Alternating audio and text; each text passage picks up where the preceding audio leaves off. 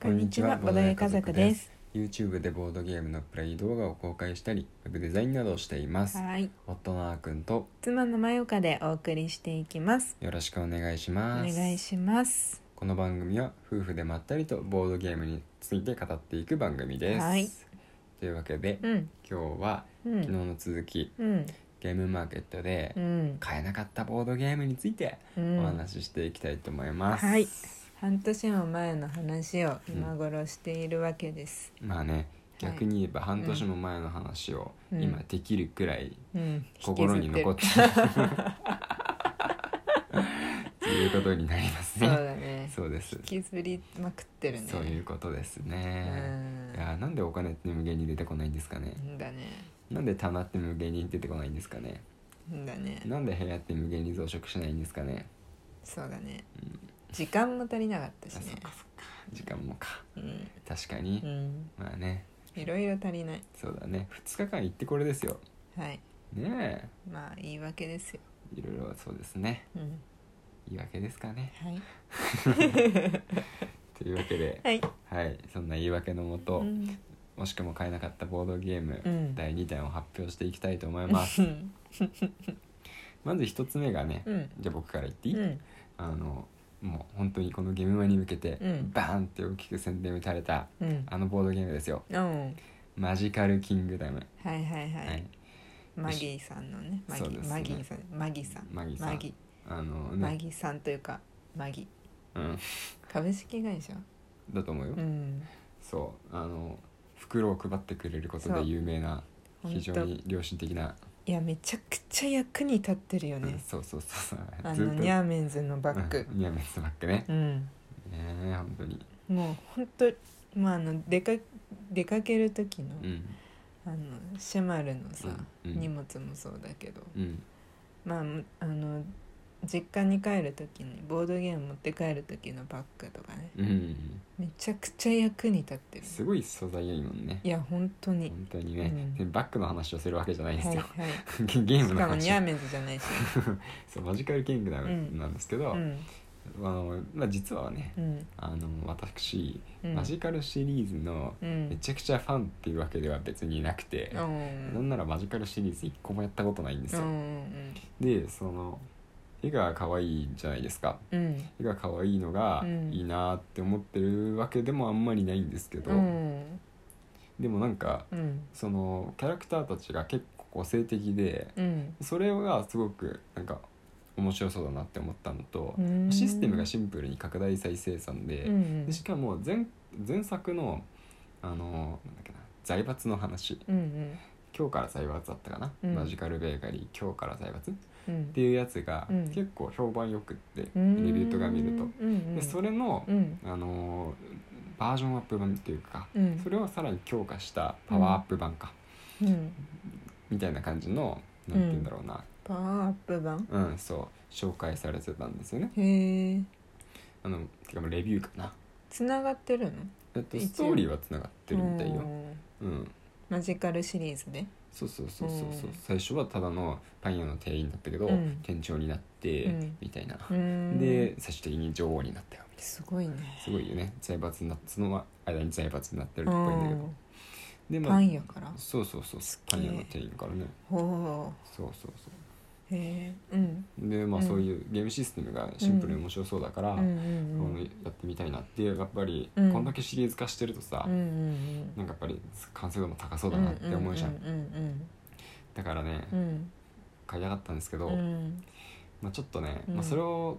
かあの正う直ん他の面白そうなボードゲームがなければ、うん買うところまでは行ってたんですよ、うんでも 他に面白そうなボードゲームがいっぱいあったんであーちょっとね優先順位が下がっちゃって、確かさなんかう最後んの方にうんまああと1個までうんみたいな予算的にあと1個しか買えないっていう時にえっとこの保留案件になっててマジカルキングダうムん、がそうそうそうそう、でまたあのブース出店の方もう一回見てうん決めようって言って、うん、そっちで確か何か買ったんじゃなかったかなシレットかないやーあれは違うと思うよ違ううんあれは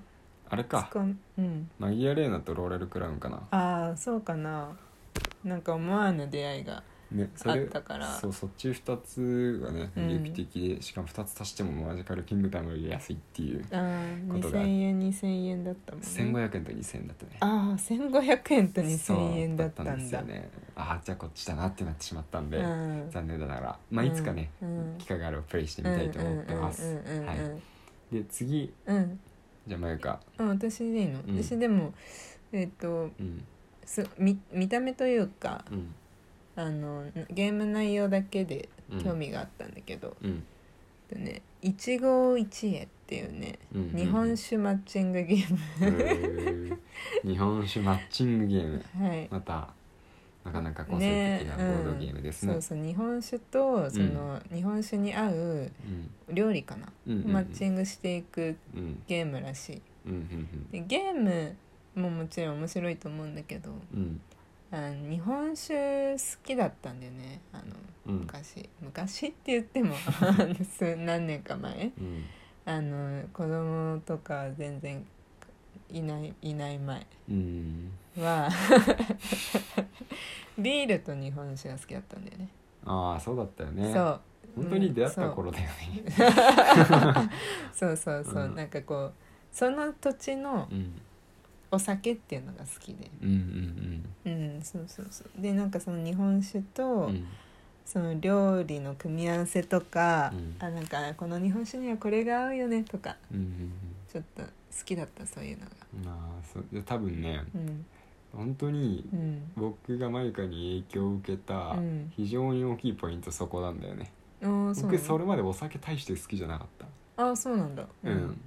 うん、だけど、うんそのマユカと一緒に旅行行って、うん地酒ないかなって探したりとかさ、あそう地酒飲み行ったもんねむしろそうそうんそういうのをやることで、うんあ美味しいじゃんってなって、うんそれからお酒好きになったもんねあ嬉しいあの秩父の秩父あの。ああれ美味しかったようね、ん名前が思い出せと ないんかあだのけどオーストラリアとかもさ地ビールを探したじゃん、ああそうだね、うん国のね海外旅行よく行ってたからねそうそうそう、んうんそういうのはねうんうんうんありますからねお酒そ好うきそだうったそもんうねそうなんですよ今ん飲めなくなっちゃったんでね、なんだか知んないけど弱くなっちゃいましたよで そうそだねんな感じで、はいまあほんなんかその思い出がなんか蘇ったというか、うんなんか飲めないけどせめてみたいな、うんボゲーードムででそはうゲームで楽しみたい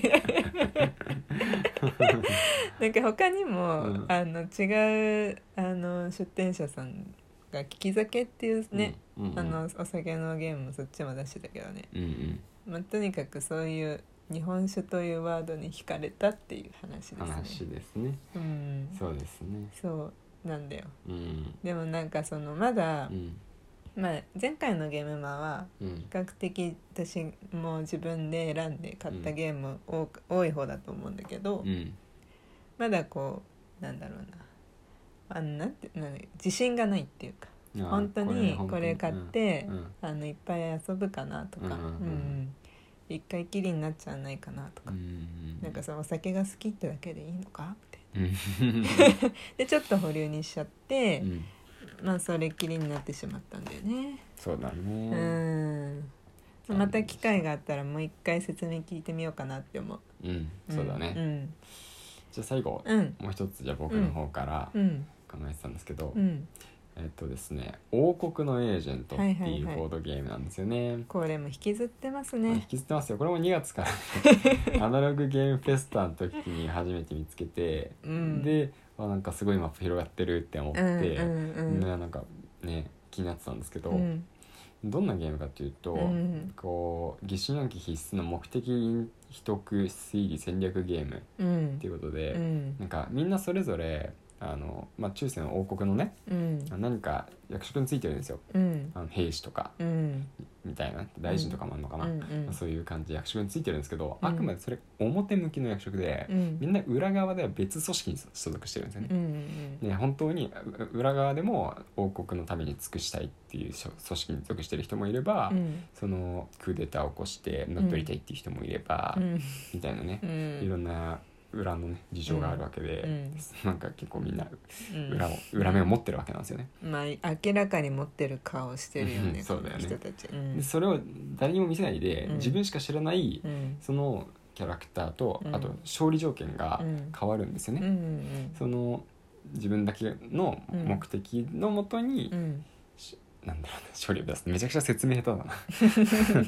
あの、まあ、なんかシンプルに言うとうんキャラクターカードと、うんまあ、英雄カードか、うんあとは目的カードがみんな1枚ずつ配られるんですようんでそのキャラクターカードごとに能力や個性が違うし、うんうんうん目的カードが勝利条件になると、うんうんだからあのみんな勝利条件知らない中でうん疑心暗鬼になりながら、うんこの人なんとかじゃないみたいなうんこの人こうこういうふうにしたら勝っちゃうんじゃないって言いながら、うんうん秘密裏に自分の勝利条件を一番最初に満たした人の勝ち、うんでマップがすごい豪華なのがいいんですよね、うんうんうんそれがやっぱり一一面一一目見てうん惹かれたポイントうんうんうんなんですよね、こうマス目状になってて、うんえ確かにすごい綺麗 TRPG みたいなそうそう、TRPG のうんう雰囲気、んうん、綺麗でっていうところがあって、うんうんうんねそうでこれ特徴的なのがうんあれなんですよ「お母さんこのゲームを買ってくれてありがとうおかげで友達が4人減りました」っあーキャッチフレーズねていうキャッチフレーズ、はいはいはいはいはこいのキャッチフレーズ持ってくるのなかなか攻めてるなと思ってこれ見ると確かにインパクト強いですようんねうん友達4人減っちゃうんだうん怖いねこのゲーム怖いですうね、んまあそれぐらい、まあ、自分のねうん目的をうまく隠しながら嘘をついて、うんブラフをついてみんなを惑わして、うん勝つのがまあ面白い楽しみ方なんだなろうなと確かに思い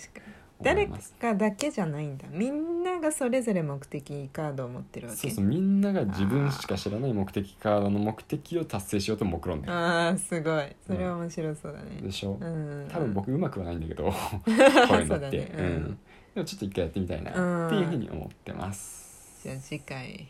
は次回はですねうん検討する感じですねそうですね、はいはい、というわけでうん3つ紹介していきました、はい次回機会があったらぜひ買ってみるかもしれませんそれではバイバイバイバイ